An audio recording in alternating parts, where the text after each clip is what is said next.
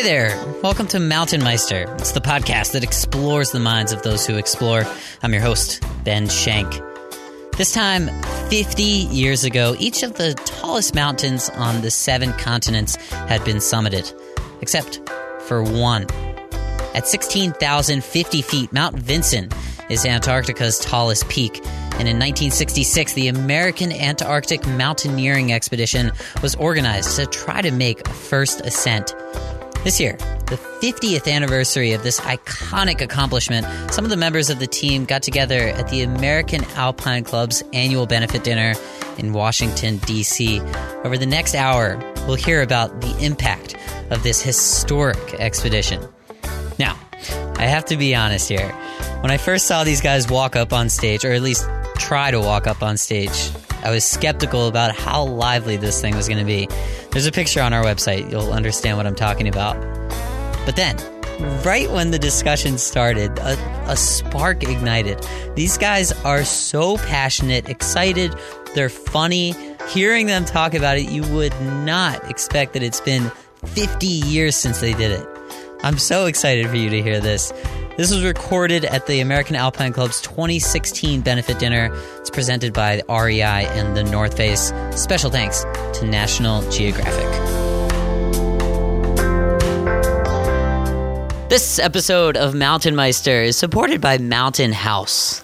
Before I was introduced to the company, to make a breakfast scramble, I'd have to pack three eggs, a couple of potatoes, pepper, and onion, salt, a cast iron skillet, a piece of pork, a meat grinder. Things got heavy and messy very, very quickly. It's hard to keep your pack clean and light and still eat well out there. That's why Mountain House creates meals like the breakfast skillet for you. All you have to do is add the hot water and wait 10 minutes. Cleanup is easy too because you're eating it right out of the pouch. For 20% off of your purchase, go to mountainhouse.com slash Meister. You'll get a secret code to use at checkout there.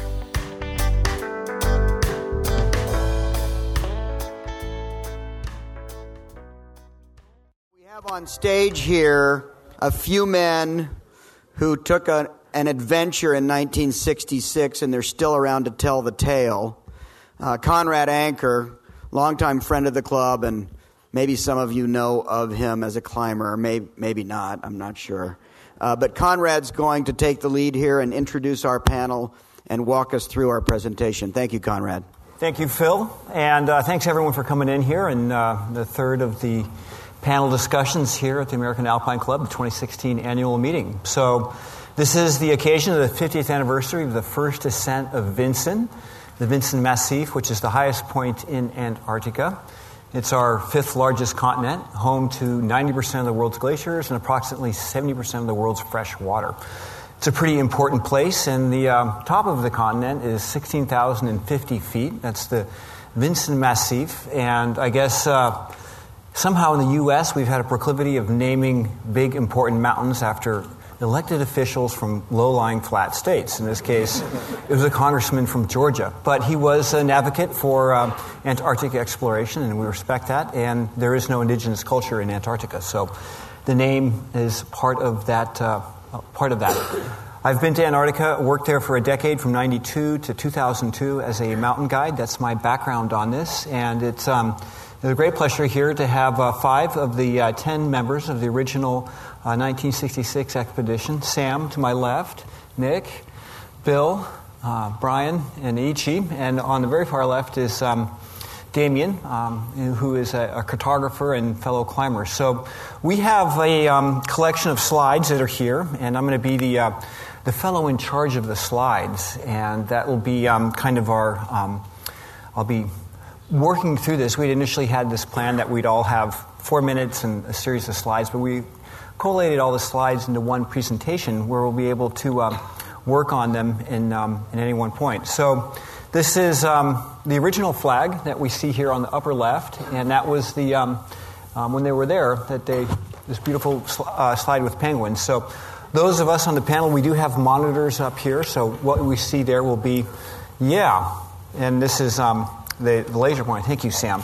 So we're going to start out with Sam. we have the illustration here of our team members on there. If, um, if you can see that, we've got um, going on the back there John Evans, um, Dick Wahlstrom, Nick Clinch, Barry Corbet, Pete Schoening, Charlie Hollister, Sam Silverstein, Brian Marts, Bill Long, and Eiichi Fukushima. So, turning it over to you, Sam.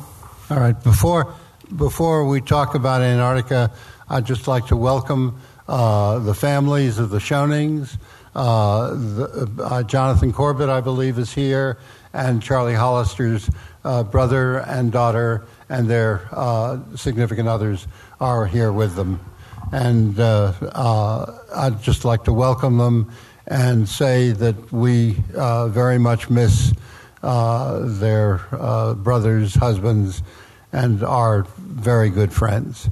Uh, you know, Pete Schoening was famous for a belay on K2 that held six people falling on a steep ice slope.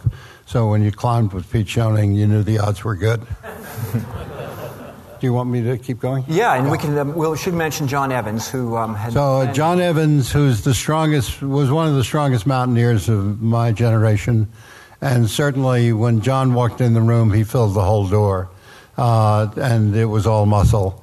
Uh, John made the first ascent of Tyree with Barry Corbet in a spectacular uh, climb. Uh, John fell on the ice on his uh, driveway and broke his hip. Uh, he should have been wearing crampons, but uh, he wasn't. and as Pierce Gardner will tell you, the best way to keep yourself healthy is not to fall as a codger. So uh, John, unfortunately, is not here, he could talk to you about Tyree. I guess the place I should start is how did we get uh, to Antarctica in the first place? And there were two expeditions, one initiated independently by uh, Pete Schoening, uh, Dick Wahlstrom, Eiichi, uh, and Brian Marts, uh, and Julian Ansell on the West Coast, and one initiated by Charlie Hollister and myself on the East Coast. And uh, Charlie and I started this out by uh, sitting around one night. We'd just gotten back from Denali. We said, What are we going to do next? And the pictures of uh, the high peaks of the Vinson uh, Massif and the Sentinel Range, discovered by uh, Bill Long on the Marie Byrd Land Overland Traverse during the International Geophysical Year. Uh, th- those peaks had just, pictures of them had just been published and we were excited by them. And so at about two in the morning, having uh, talked about it, I said, I have a great idea. Let's go together with the Russians, uh, joint American Russian expedition, and the name of the book will be Commissars and Cook Stoves. Uh, uh, so we called up the State Department and said, We have a great idea. And the State Department said, In no way would we ju- uh, sponsor a joint uh, great powers expedition to Antarctica. We became a nationalistic enterprise and followed that all the way through. Uh, we lobbied everyone we could talk to uh, at any hour of the day or night. I know we woke up Secretary McNamara the morning after the Metropolitan Opera opened uh, with a friend who was calling him to make sure uh, during the uh, Vietnam War that we would be, get the cooperation of the Defense Department because we needed airplanes to get us from uh, C 130s to get us from New Zealand to Antarctica and then to fly around to Antarctica. Uh, the expedition was put together in uh, less than six months. I had the temerity once to call the Defense Department, talk to a colonel, and say, Colonel, if you had to run the Vietnam War with the way I'm running this expedition, you'd go nuts. Uh, you begin to think of the lack of perspective that remark makes. But uh, we were crazy in a good way. And I want to say something about that because being crazy in a good way is the way you get things done in this world. Really having a strong motivation to do something and make it happen. That's why this expedition came off. And it turned out that by merging two expeditions under the leadership of Nick Clinch, uh, we were able quickly to get to know each other, to work harmoniously, and to climb with great enjoyment together. And it soon became one expedition. Uh, uh, we were all good at our craft and uh, it was a wonderful experience. You're going to see some mountains that'll make your mouth water. Thank you, Sam. Um, it's not frozen. the um, perhaps Bill. Yeah, thank you. Wonderful. If you could share with us some of your observations uh, from 1958 and yes. seeing these mountains for the first time. Yes.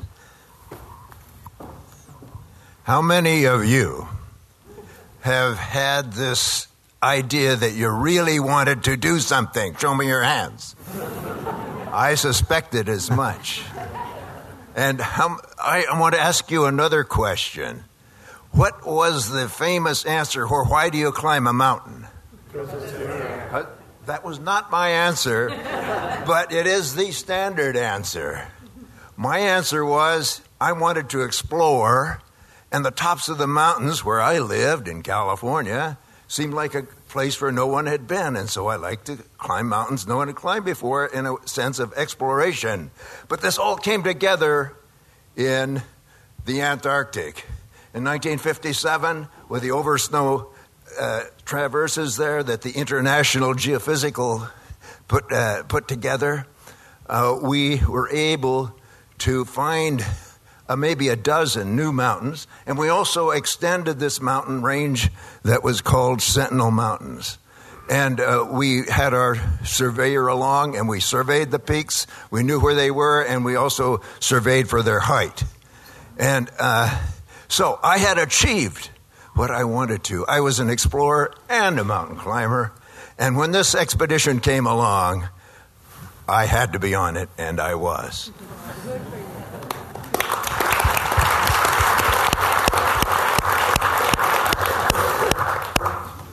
Brian, um, you were the youngster on this trip, age uh, 23. As a kid. a kid. And you had a great mentor in Nick Clinch. Um, this is also, it was 1966. It was uh, the, the eve of the Summer of Love. It was um, the Vietnam War was going on. Um, there was, things were changing in our nation. But what for you was the significance of this trip? And then immediately after being on this trip, what was your life like? We should have talked about this earlier. I had an answer for you. well, then it would be it wouldn't be spontaneous. So we got to. It, it wouldn't be. I was trying to avoid Vietnam, so I ran off. And some people went to Canada. I went to Antarctica. and you won. it didn't work out anyway. When I was down there, we had to check in every two days with a radio, and somewhere in the middle of the expedition, I got a call from uh, the Department of Defense saying your appointment in Officer Candidate School in Newport, Rhode Island, is day after tomorrow. We expect you there at eight o'clock in the morning. And I said, it ain't going to happen, guys. but I, I, ended up in the Navy anyhow, so that transpired right. Well, wonderful. Um, H.E., any thoughts about um, your participation and, and things that were significant with you? Well, you know, I, this was my first big expedition, and you hear about how the um, the social relations go sometimes not so well, other times great. This was just a fantastic trip. You know, everything went smoothly, largely due to the leadership of Nick Clinch, I'm sure. But it was just a wonderful experience, and then the, this event, which is very nice for us to um, be honored, is nice for us for maybe even more important reason, and that's to get get get back together and talk about it, right? And so it's a wonderful reunion experience for us. That's a wonderful part. Damien is um, the scribe of Antarctic. He's written Antarctic Mountaineering and knows more about the um, the the continent from a climbing standpoint, but also is well versed in the Antarctic Treaty. Um, your thoughts on the Antarctic Treaty and um, how it affects climbing and uh, tourism? Yeah, thanks, Conrad. I mean, the Antarctic Treaty is often put up as a, a, model of international cooperation, and a lot of the expeditions that have gone down over the years, you know, have exhibited that as well. It's worked very well so far in preserving Antarctica, and I think um, the way these guys worked together back then was was a good model of that. So it all started off um, fairly small. There were 12 nations uh, back in 1959. There's seven nations that claimed territory, plus um, the US and what was the Soviet Union and a few others. So there was always a political bent to a lot of the expeditions that go to Antarctica. And as Sam said, there was a bit of that involved with, uh, with this expedition, they, they wanted to get Vinson climbed so that no one else would go down there because, like now, they don't particularly want tourists going down there and needing rescue. So when these guys were, were keen to go down, it sort of serendipitously came together, and, um, and that's why they helped support them. But this is actually at the South Pole. Uh, that previous one there, um, obviously not a mountain in sight for about a thousand miles, but um, this is the ceremonial South Pole and uh, that's the new South Pole station there, which replaces the old dome that you might have seen. Yeah, so it's um, it's a continent for peace and a continent for science, and that's what uh, most of the activity has been over the years. Um, no armies, no fighting, all that sort of thing, and uh, people should uh, exchange scientific information as much as possible. And, and a lot of my work, which was going down from 2001 to 2009 on a private scientific um, uh, project, mapping and climbing and doing GPS measuring was uh, sort of in that vein, and we shared a lot of our uh, information with the USGS and a lot of the other Antarctic authorities, uh, the results of which we'll see a little bit later. What, what really uh, is so important to think about the Antarctic Treaty is that the Antarctic Treaty, first of all, was the first Cold War treaty. Uh, it, it, it was the model for how the world could cooperate to keep a continent pristine, to prevent nuclear uh, nuclear waste, armament uh, construction, all kinds of uh, heinous activities, and to preserve the continent for science. So we were the beneficiaries of that. The second thing that's important about uh, the Antarctic Treaty is that once it was signed, it allowed Phil Smith, who was then uh, uh, uh, Associate Director of the Office of Polar Programs, uh, who understood in the 19, late 1950s and early 1960s that Antarctica was a suitable place for adventure tourism. Think of all the things that are going on today in Antarctica by private groups uh, doing wonderful things and enjoying the continent, and not only enjoying it, but further exploring it. Phil Smith understood that in the in the late 50s, and he got the government to change its policy, and that change in policy led to them letting us go, or encouraging us to go. Uh, and uh, symbolic of the Antarctic Treaty, uh, in my backpack were 13 small flags including the American flag and all the na- flags of the nations of the signatory nations of the treaty.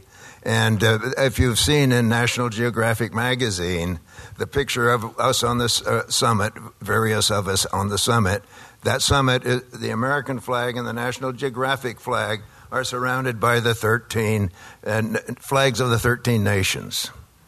It's exceptional. We were greeted by those, uh, or some of them, uh, when we were when Nick uh, Dick Wahlstrom and I arrived on the summit. Currently, most expeditions to get to Vinson, they depart from Punta Arenas, Chile. They fly down in a, an Ilyushin, which is a um, Russian-built Soviet-era jet, land, and they take a Twin Otter out to the base. And this time, when you guys launched, you came from New Zealand, and did you guys fly over the pole? No, we flew from New Zealand past uh, uh, Cape Adare and into McMurdo in a, a U.S. Air Force C-130 which measured the number of missions it had flown by the number of penguins it had next to the door. And then uh, we were flown from McMurdo. Uh, we flew with the Navy in another ski-equipped C-130 uh, to the mountains. The mountains were fogged in, and so we couldn't land.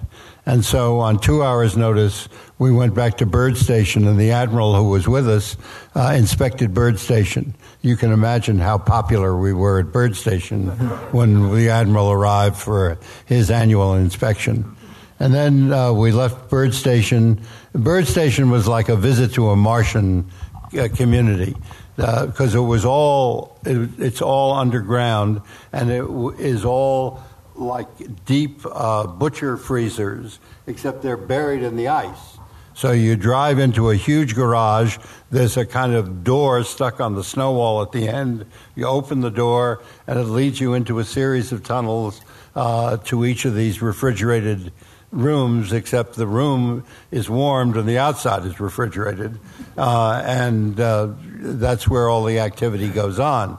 And then we flew back to uh, Vinson, and uh, as we're approaching the mountains for the second time, I'm up in the cockpit, crawling around on the floor, taking pictures out of the windows.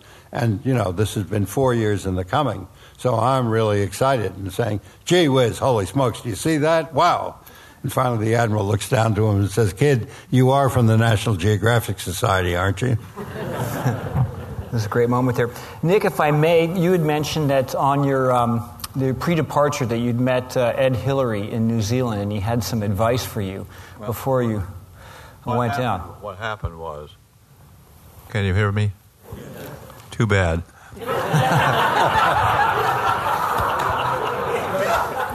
this was our leader. Hasn't changed one, a bit. Uh, one fine guy. Like the Duke of Plaza Toro. The, um, I took my one week leave from the law firm when climbing the Tetons, so I didn't have a clue anything was going to happen. And I get to the office on Monday morning, and there is this telegram from Bob Bates. And it's written as if your turn to send me that telegram tomorrow. And it said, Are you available to be leader of an expedition to climb the highest mountain in the Antarctic, declared to be in the national interest? and sponsored by the American Alpine Club, the National Geographic Department, and the Department of Defense. So, what could the partners say when I went in and flashed that at them? and they said, okay, you can go. Always wondered about my status there. So, I, that evening, by sheer coincidence and not just name dropping, Ed and Louise Hillary are coming in from New Zealand. They were going to stay with us that night. So we go out to dinner and we're having dinner, and I casually, as if these things drop on me every day, pull out this telegram and show it to Ed. And he says, Well, that's interesting. And then I had to say, very embarrassing, by the way, Ed, do you know where this place is? and he says, As a matter of fact, I don't. And I think I'm the first leader, quote unquote, of an expedition in the history that didn't know where he was going when he became leader. So we go home and uh, go spread the National Geographic Atlas out over the living room floor, and Ed and I are down hands and knees looking for this thing. And Betsy, my wife, is standing over us and says, Isn't that it the base of the Antarctic? Oh, there it is. There's where it is. Oh, great. Now we know where we're going.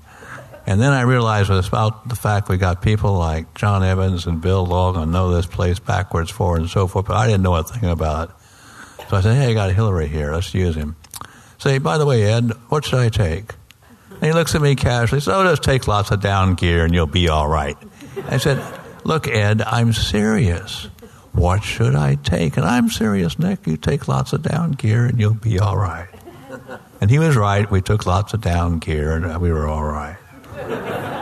And as long as I have the mic, and I'm happily going to give it up immediately, is I just want to say what a great group these guys were. They all worked together, and one reason for our success was two, they were very good, and we all worked together, and it was a high privilege, and that's a real privilege for me from the trip to be with this group.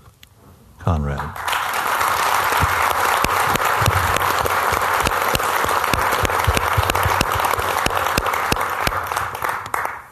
I, I would like to say that uh, our primary objective was to climb the, what we called then the Van, Vinson Massif. It's now changed to Mount Vinson. But our, secondary and very important ch- objective of the trip was to climb Mount Tyree, and that was our difficult one. Uh, and, and then there were about four others that we also climbed.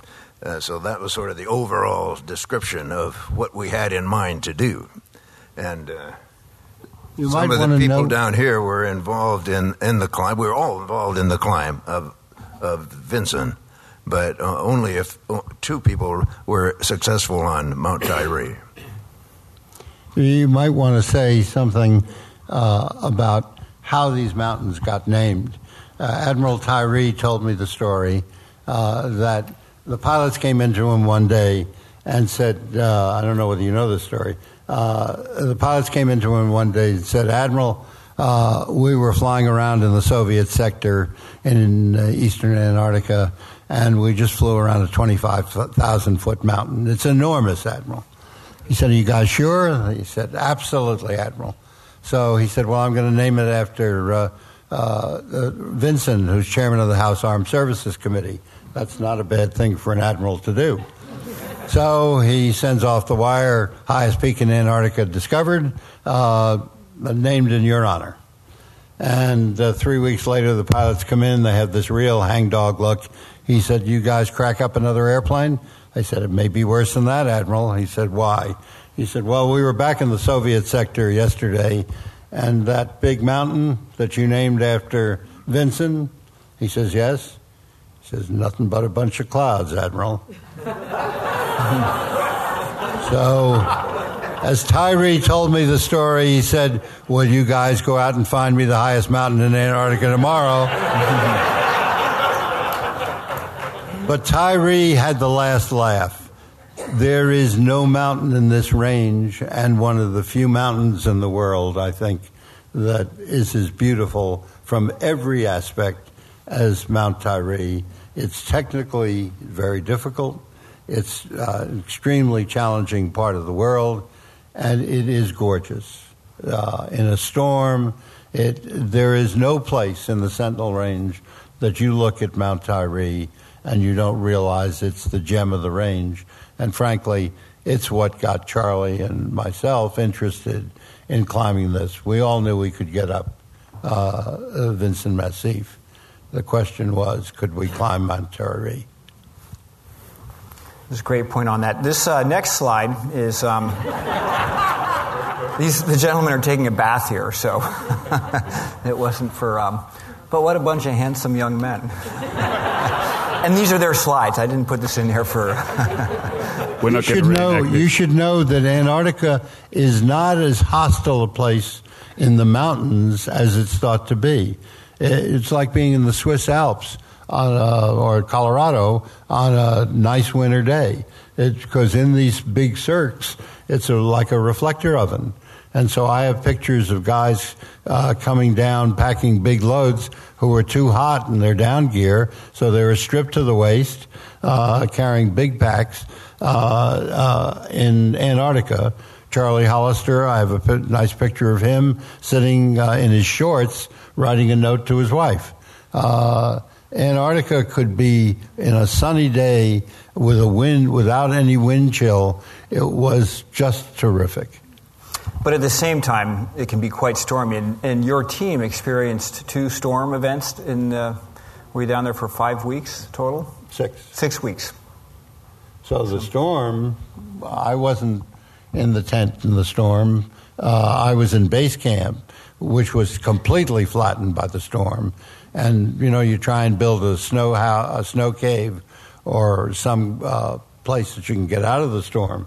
But the ice was so hard that we barely got down three feet after two days of digging. Nick was up in, uh, and and Bill were up in uh, Camp One. We were we were at Camp One, yes, and uh, I I had my snow shovel against the ski the tent pole, and spent the night leaning on it, and our tent did stay up, but we uh, it, it, I think the wind was not as hard up at Camp One as it was at base camp. I think it flattened base camp bet big time. The we were, I lived, I lived in a. And uh, the, the, everybody, what about you guys? Oh, it, it, totally flattened us. We had to take the tent poles out and sit with the tent beating on us for two and a half days, something like that. Never went outside, and it blew about three feet of snow out from under us. Sam remembers trying to dig. I just remember waiting for the snow to blow away from us. Blew all kinds of the gear down the down the glacier. We lost lots of equipment uh, to that storm from base camp. So, if you have any questions whether alpine climbing is good for you, it builds character, and it look at these gentlemen, they're healthy and vibrant. So, go out there and have a two and a half day beatdown without your tent. I think all of us we uh, we kind of want to go there, and we have some of those uh, those points on there. You should know that uh, every expedition I bring one book to read. So uh, uh, uh, on Denali, I brought Gone with the Wind, and uh, I have never read the first th- third of Gone with the Wind because we tore it into pieces and shared it around in the tent during a five day storm. And on the fifth day, it was Gone with the Wind because the tent shredded. in Antarctica, during this storm, I read the full length Crime and Punishment. This is term. So on the uh, screen here, we have Mount Gardner, and perhaps. Um, oh, that's Ostenso. Oh, Ostenso, I'm sorry. I can't read it from here, so thank you. Um, um, but your comments and your ideas about this ascent. Well, I happen to see Long Gables coming up there on the screen. Yeah. Uh, next picture, but uh, oh, uh, and uh, that see that beautiful long ridge that comes down, the dominant ridge. Uh, long Gables had two peaks. I'm going to butt in here to mention that this Bill Long is one of the brothers for whom this mountain was named at the time. There's, so there's a peak here and a peak here. So, uh, since bo- uh, both of us were involved, my, my, brother and I, in the mapping of these mountains, and uh, I, and I will have to admit that we suggested the name to the board on geographic names, and they, they bought it for a while, but and they, they still bought it. But uh, uh, uh, so I thought it was neat that the two brothers had the peaks that were on one mountain, and I get along quite well with my brother, by the way. So that was that was good. uh, so that our, our route on this mountain, and I've got two of the fellows who were with me are right here beside me. Correct you. Uh, yes, and for that reason, I, I, I, they both have a better memory of exactly where we went than I do. Well, you can still describe it, but yeah, we put a camp on the ridge here. We actually tried a glacier route here, and we didn't like it. it. It, didn't seem very safe after we started up, so we regrouped, climbed this ridge, put a tent here, and then we climbed this ridge and then crossed over to the other side and climbed to the top. And I think uh, we have several other pictures coming up that will show the camp here. Um, okay, and this, this is an aerial, so this is the ridge we climb. And there are all these parallel ridges coming off, and then it's just a spectacular mountain range. This is Mount Anderson that uh, Damien has made a first ascent of, and he has a spectacular picture of this mountain from that side. And there's another picture coming up, right, of the. Uh, oh, no, this is not this is one of Sam's masterpieces lower down on the glacier somewhere. Anyhow, um, yeah, we, we um, this this mountain gave us a lot of trouble um, in the sense that we tried many times. So the first trip was up the glacier, we bagged it. The second trip was on the ridge. We got quite high on it, and then we bailed. We were pretty conservative by the time this time because we climbed the four highest mountains already and we said, we don't want to screw up now because then, you know, we were, everything is going very well. So we were very conservative. So we bailed the second time. And we had about four days or three days before our pickup. We were away from the main part of the group by about 10 miles, and our communication was not very good or non existent. And so we went on, on our own until, as I recall, January 12th. And around the 8th or 9th or something like that, we gave it the second shot, gave up on it. And then it stormed the next couple of days. And so we thought, well, we're the first only party to not make a summit on this entire expedition. And we were lying around in the tents until the 11th. And around 9 o'clock in the evening, as I recall, it cleared. And so then there's this big argument about, you know, do we dare try it now? And if we leave in the next three hours, they can't say we, you know, like fools tried it on the day we're being, being picked up we can leave before. So I think about 11 o'clock at night, we went charging up there. You have to realize that this is the Antarctic summer, so the sun never sets, just, just goes around, right? So a little before midnight, we went charging up in there, and by 7 o'clock in the morning, at, at I think something like 4 o'clock at, in the morning, we saw the motor toboggan come into the basin, and a lone figure got out, walked up to our camp, where we left the kind souls we were, left a note saying, We're not here, right? we're up on the mountain. So then we saw the figure go back down to the motor toboggan and disappeared. Right? Had we had modern telephones and things, I don't think they would have said you can go up at you know three hours before the pickup date.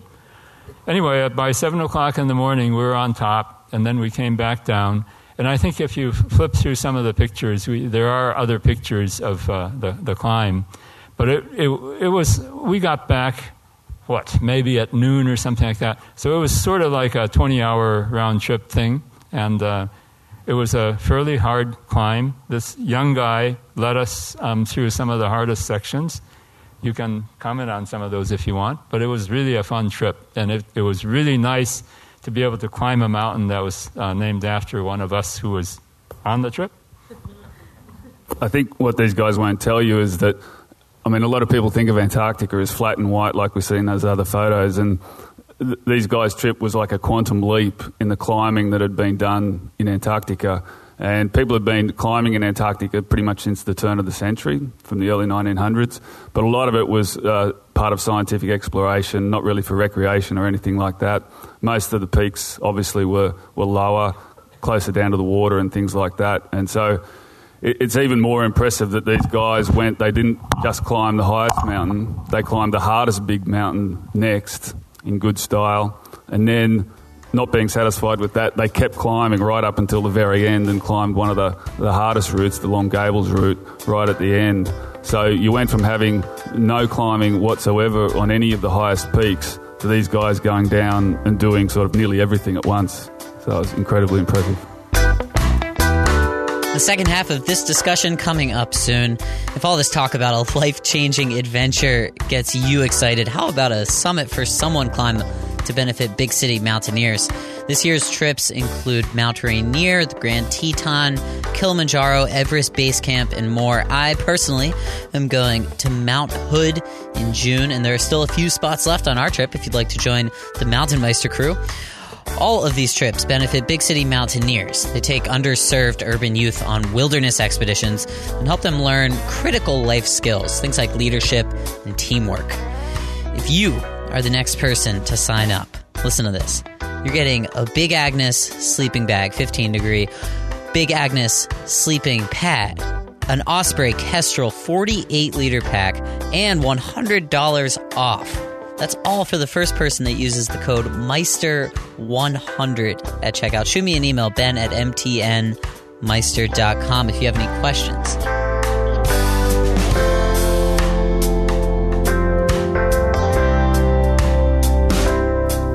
So, 40 years on, um, several of you guys launched a, a return journey there, and uh, this was in uh, 10 years ago. Um, some of the teams up there, and uh, Brian, looks like you're in that image there. And Sam, you guys have any comments about this? Well, uh, none of the old guys made it up uh, on the 2006 trip, uh, but Brooke Long, Bill Long's son, and Lisa Jertz, uh, Pete Schoning's daughter, made it to the summit. Uh, we brought along a, a plaque uh, in memory of Pete, Barry, Charlie, and Dick Wahlstrom, and left the plaque on the summit in the capable hands of Brooke and Lisa, and they hammered it into the snow up there. Uh, the uh, uh, we learned how modest.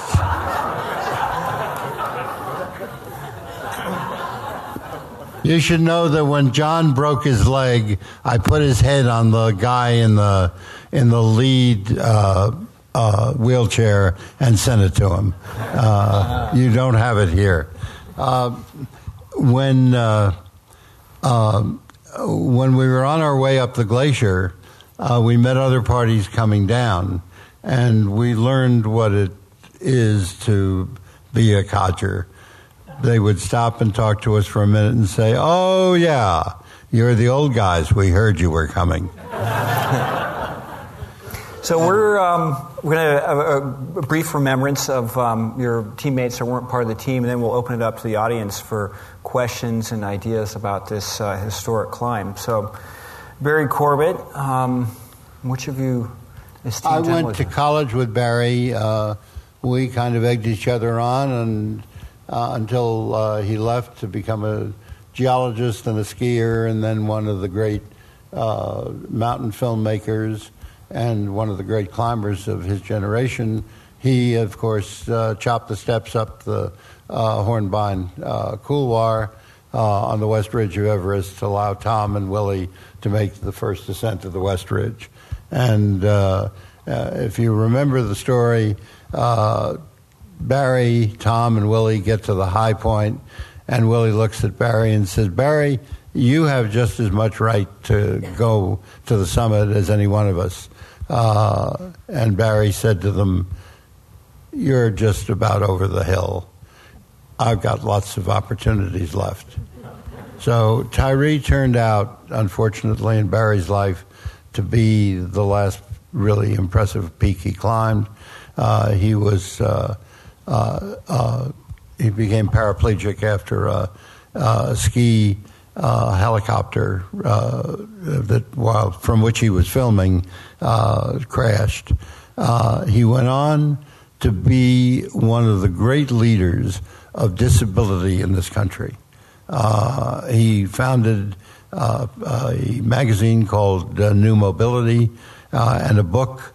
Uh, he really led uh, the fight for equal opportunity for people with disabilities.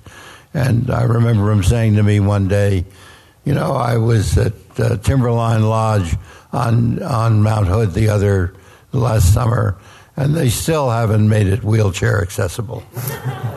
Barry was uh, one of the smartest and most uh, interesting people I have ever had the privilege of knowing, and I miss him a lot. I want to butt in here and uh, tell a Barry Corbet story, uh, a short one. So Brian and Bill and uh, Pete and I were motoring with Nick piloting us as a taxi towards Long Gables on January 6th, and approached six o'clock um, Zulu time, Greenwich Meridian time, when we had a radio contact, and we could see Mount Tyree, oh, I don't know, five miles down the glacier or something like that. So we all dutifully stopped and turned on the radio, and we could hear like maybe Dick or Sam trying to reach the uh, Tyree party, and and and then John was the ra- man who uh, manned the radio. Barry didn't want to have anything to do with it, but he must have just ripped the uh, radio out of John's hands and said, Look on the summit, you lunkheads. and so apparently Sam and Dick were looking for them too low on the mountain, and they had just made the summit at 6 o'clock. So that was fantastic news, and we went on to Long Gables.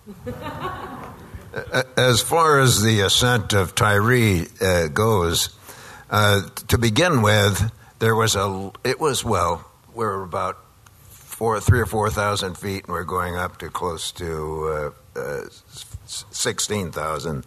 So it was a, quite a few thousand vertical feet, and uh, much of it was just a long, straight, straight way, uh, gaining maybe what six or eight thousand feet to that plateau up there. About three thousand, three four thousand. Four thousand, yeah, and uh, Pete looks at uh, says to turns around to to us and says, uh, "I am the oldest guy here." He says, "I will chop steps all the way up this this uh, obvious uh, direct line to the direct line to the top of the mountain."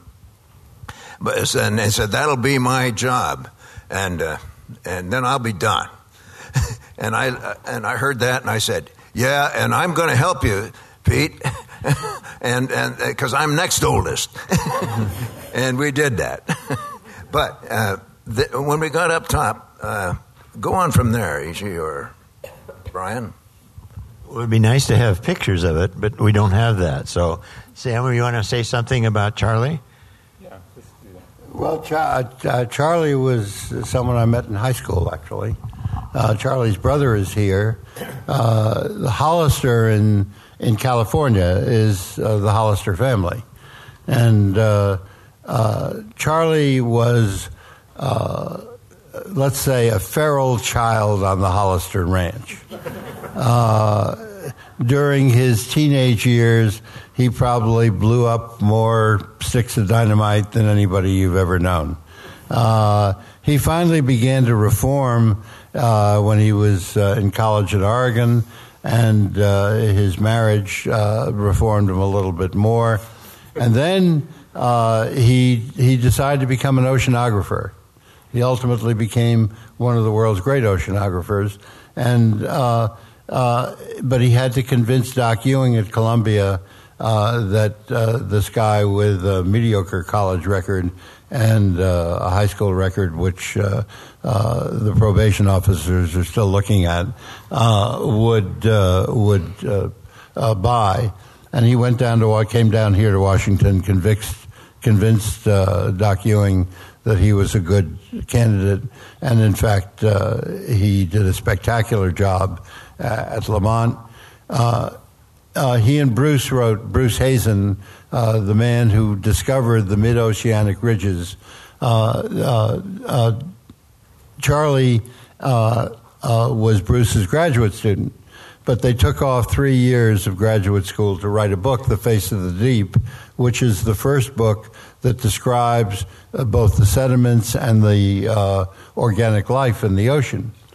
And so uh, he had a postdoctoral fellowship at Woods Hole as soon as he finished his PhD at Columbia. And uh, then the expedition came up. And uh, Bruce talks to his proposed PhD mentor, postdoc mentor at uh, Woods Hole. And he says, by the way, uh, uh, K.O. Emery, by the way, K.O., Charlie's going to the Antarctic. And KO says, Well, he's already two years late. Tell him he can't go. Bruce said, I can't do that. He said, Why? He'll go anyway, Bruce said. So he said, uh, Well, when he comes back, does he get back to work? Oh, he's full of energy when he gets back. He said, Well, tell him have a good time. Thank you. And to Pete Schoening, um, Nick, would you like to speak to Pete? This is about Pete.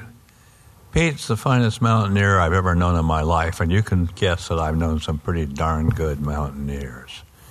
People say, How do you organize a trip? And I said, It's simple. You get permission, you get money, you get Pete Schoening.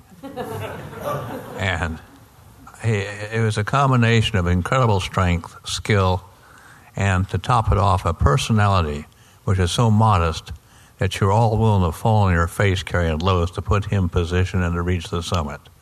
And you put that into the mix, and you've got an incredible combination. And so he was uh, like Hornbein and Unsoeld.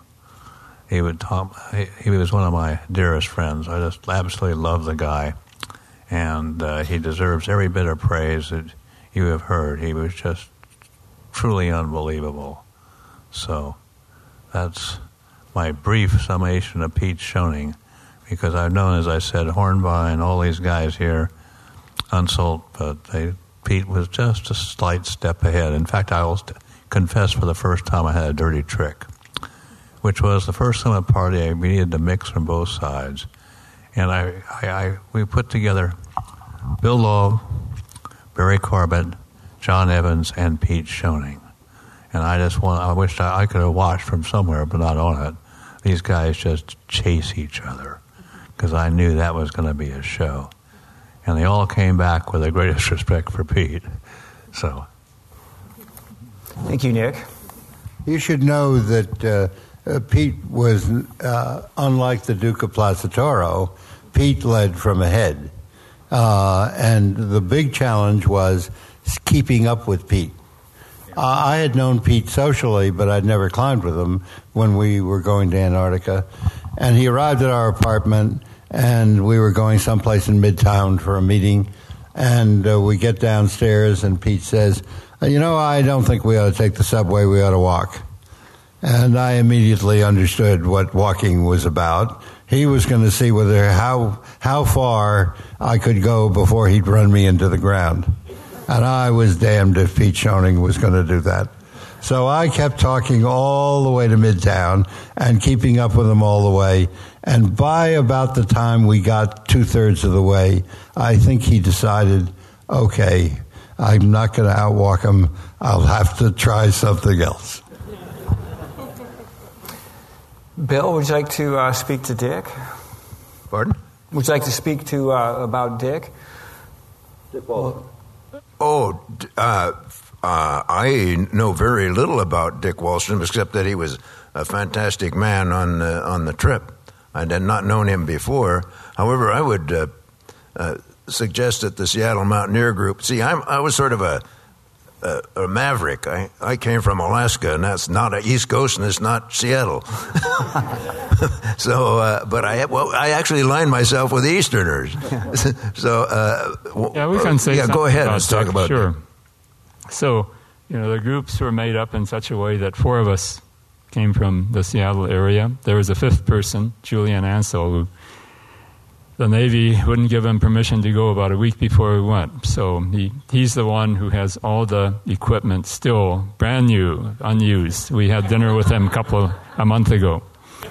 Anyway, Dick um, was a, a, a mountain of a man, very uh, quite tall, about tall as Sam, and um, very strong. He was an Olympic bronze medalist in rowing. He was a University of Washington rower, and that's a very strong program. He was one of the instructors in a mountaineering course that I um, signed up with, and that's actually where I met Pete and Brian as well. And uh, he was just re- incredibly strong. His um, wife and daughter will be with us tonight, but he, they're, they're not here yet, apparently. Um, and I just remember going up on these glaciers. I ended up um, helping these guys teach as well a few years later. And Dick would, you know, we're talking about solid glaciers, right? Like when we're way above timberline on Mount Rainier or wherever. And, you know, th- this guy, Dick Wahlstrom, would come up with, I don't know, five ropes on his back and sweater, no gloves, whatever, just kind of, you know, cruising along, saying hi to everybody. And he was a wonderful, um, uh, a gentle man. And he was an insurance company actuary, and the, his coworkers had given him as a go away gift when we were coming to the expedition an Argus C3 camera. And for those of you who are too young to understand what that is, it was a 35 millimeter camera that had square corners, right? It was a box. And it was considered kind of a medium grade at most quality camera.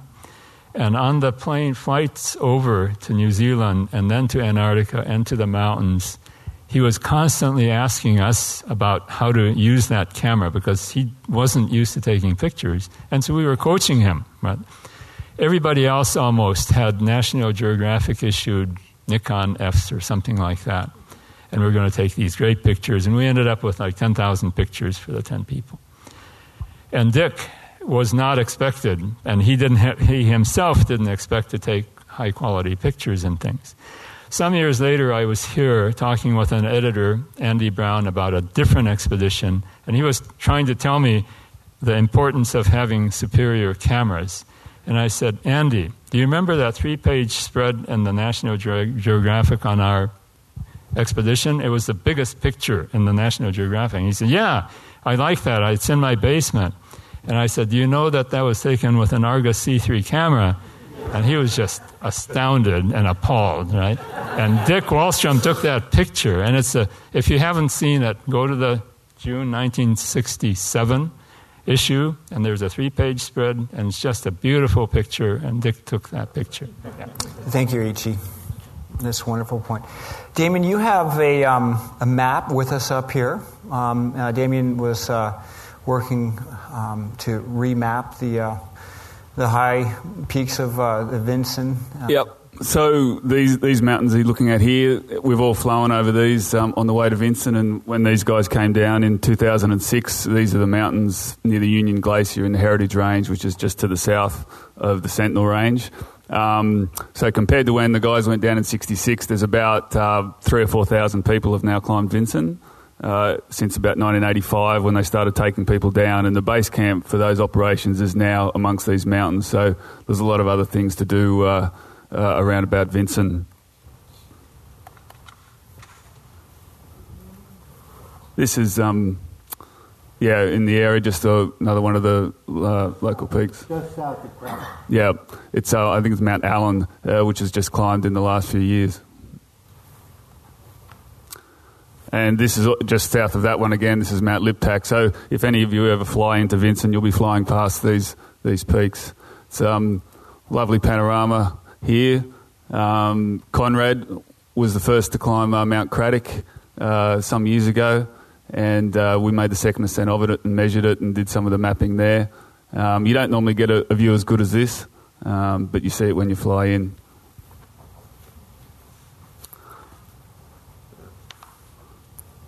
So this map that I've got here, I don't know if, if you can hold that. So this particular one, John Evans has already signed it, and the rest of the guys are going to sign it afterwards. There's only about um, two of these left. Well, this is the second last one. Um, the Omega Foundation that I worked for for about 10 years uh, helped us make this. So we tasked, tasked the satellite to take four images and bought this nice digital image and um, uh, put it together with a Chilean friend of mine, Camilo Rada, and uh, made this nice map. And uh, we'll see a bit further. If you can flick through that next one. And, and flick through that one as well. Yeah. that was. So, so um, in 2004, um, myself and Camilo and a couple of other people went up and uh, climbed Vinson a couple of times, measured it with the GPS, slept up there. And the other thing we did was there were all these little peaks up on top, and they're all uh, unnamed. And um, so we climbed them all and we measured them with the GPS. And a year or so later, in about 2005, 2006, I was showing um, the USGS at Reston out here uh, this new image and everything like that. And this opened up a lot of new terrain, which wasn't on the old map, it was a smaller scale. Um, and so I said, look, it just so happens that um, John Evans and Bill Long already have peaks named after them elsewhere. So there's eight guys left, and it just so happens that there's eight unnamed tops on the Vinson Massif. So I said, oh, you know, it, it, it, might be a good idea to commemorate this as quite a significant thing. And I think the USGS, to their credit, agreed because they don't normally uh, name things in Antarctica after non government employees. And so this is one of the few things that was ever named after private climbers in Antarctica, um, which I think was a measure of the esteem that the expeditions held in. We, uh, they originally had other names before that, just temporary ones that we use. So if you see those, you can ignore those. But these are the final ones. These are official. They're on, on the record forever.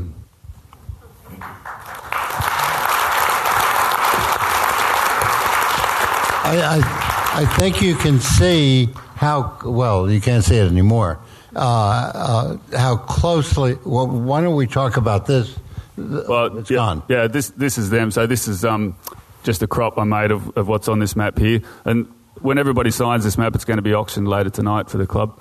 Um, so yeah, the the map beforehand was the old USGS map, which was just sort of blob of colours, and we got this nice clear uh, clear map. They originally took it at, at um, a digital globe, flew the satellite over, and it was actually a very good image that they sent us. And we were in the tent down uh, on a glacier in Antarctica, which is how things have changed since the guys went down and we got the imagery sent to us in the tent, and we looked at it, and it was really, really good. Except there was a just a small cloud right over the summit of Mount Vinson, and you uh, they'll they'll get away with ten percent of uh, cloud cover when they see the images, and so my friend Camilo, who's a lot better at the math than me, did the calculations on our laptop in the tent down on the glacier and worked out that there was 11% cloud cover on this image. So we, we emailed them from the tent on the glacier and said, Can you do it again? Because it was $12,000 to get this photo. And said, Can you do it again? And, and to their credit, they agreed. And about a week later, they flew the satellite over and, and got this absolutely perfectly clear image, uh, which is fantastic. So you can see the, the, uh, the peaks there, that, uh, the eight peaks that were named after the guys. And John Evans's peak is a bit further to the north of Tyree. It's a, a fantastic peak. You can see that all of the peaks are of approximately the same height. Yep. And so uh, uh, the second highest summit is 150 feet lower than the highest summit. Bill Long brought uh, a Brunton compass, I think. I'm a geologist. what did you bring? Uh, it was a Brunton compass. That's right. I'm a ge- that's a standard tool for a geologist. Geologists in the crowd know what I'm talking about. So, the- so I got on top. Uh, we were the last group. Nick, uh, Dick Wahlstrom, and I to climb uh, uh, Vinson. Uh, we were the third group, and I got on top and I looked around and I eyeballed all these summits and I was very uncertain that we were on the highest point. And it was not a very nice day, and so we didn't go climb what appeared to be the second highest. I never discussed this with John Evans until about two years later. And two years later, I said, You know, John, we were really lucky because I was very uncertain we had climbed the highest summit, and what a bunch of uh, bad explorers we would have been had we climbed the second highest summit. Remember the sourdough climb at Denali. And uh, so uh, it turned out Bill's Brunton compass was right and by 150 feet. Let me tell you, uh, that's pretty good compassing.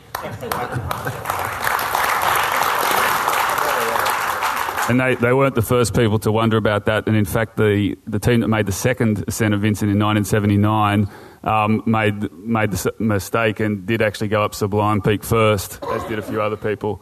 That's this one over on the left in that previous one. Yep, quick. Yeah, uh, in, and go forward. That's Sublime Peak there. Go forward. Oh, other way. Other way. Other way. Right, so you come up here. The, the guys' camp was down here, and high camp is now over here, and you come up here. And a lot of people they look over here and see Sublime Peak and wonder if it's highest. This is the summit here, and that's Silverstein Peak over there, and, and Pete Schoening's Peak over here has got the uh, this big ridge here, which is the last big unclimbed feature on the Vinson Massif. If any of you want to get down there. We'll just go to this next shot of Tyree to show you what the guys climbed back then. So this is Mount Gardner up here, which is the fourth highest mountain in Antarctica. And the guys came from the other side where Pete uh, cut those steps up and put a camp up here and uh, went pretty much right to the summit of Gardner. You climb right to the summit of Gardner and then you almost drop right off the side. And they made a couple of uh, uh, recce's down the side here and abseiled down some, um, some chimneys and things and realised it wasn't going to work and eventually put their camp on the col here. And they did try and go along the ridge here, which Eiichi or Brian might want to tell you about, but worked out it was too slow dropped down, traversed, found this couloir, and then uh, Barry and John made a, a 22 hour push up to the summit of Tyree and back, which is a pretty amazing effort. Actually, this is the first time uh, I've seen this slide. Uh, and the first time, uh, actually, we've discussed this, but Damien, uh, on a rare instance, is not telling you the truth. Uh, or not, he's not lying, of course. Where's the, where's the pointer? Yeah. So what they actually did was drop down the glacier and then work their way up into here and uh, this and then get to this notch. Uh, and in going through my telephotos, because we were we were up in here uh, watching them climb, uh, Dick Wahlstrom and I, and they actually came up through here. And I have a telephoto that I've just discovered that shows them on uh, this snowfield. They made their way to this notch and then around onto the face and onto the summit. That, that's, that was the first descent route. So we have, even, even now, we're still discovering things, right? Thank you, Sam. Well, uh, this uh, we've run out of time, and apologies not being able to open it up to questions. But the panel had plenty of insight and great stories and humor, and it's been wonderful to have all of you together. The slide that uh, one of you put together here was the 60th anniversary, so in another 10 years from now, may we all be we're, so fortunate. We're optimistic. We're optimistic. You guys will make it. You guys are strong, so that's what uh, sitting in a tent does for you. So, again, thanks all of you for um, doing this, uh, the National Geographic Society for allowing us to use the uh, fine facility here, and all of you for being part of the American Alpine Club. We'll see you this evening.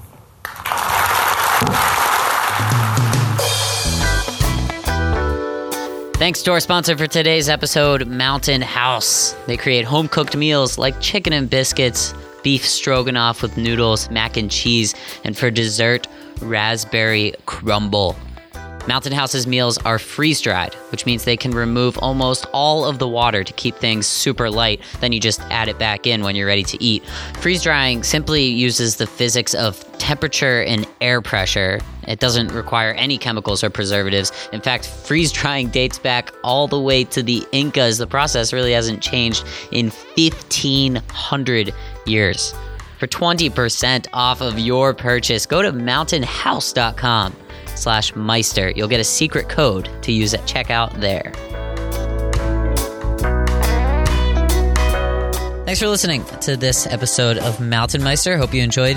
There are two other discussions from the American Alpine Club's benefit dinner weekend. Uh, one of them is from Hilaree O'Neill. It's called Defining Success Life Lessons from Wild Places.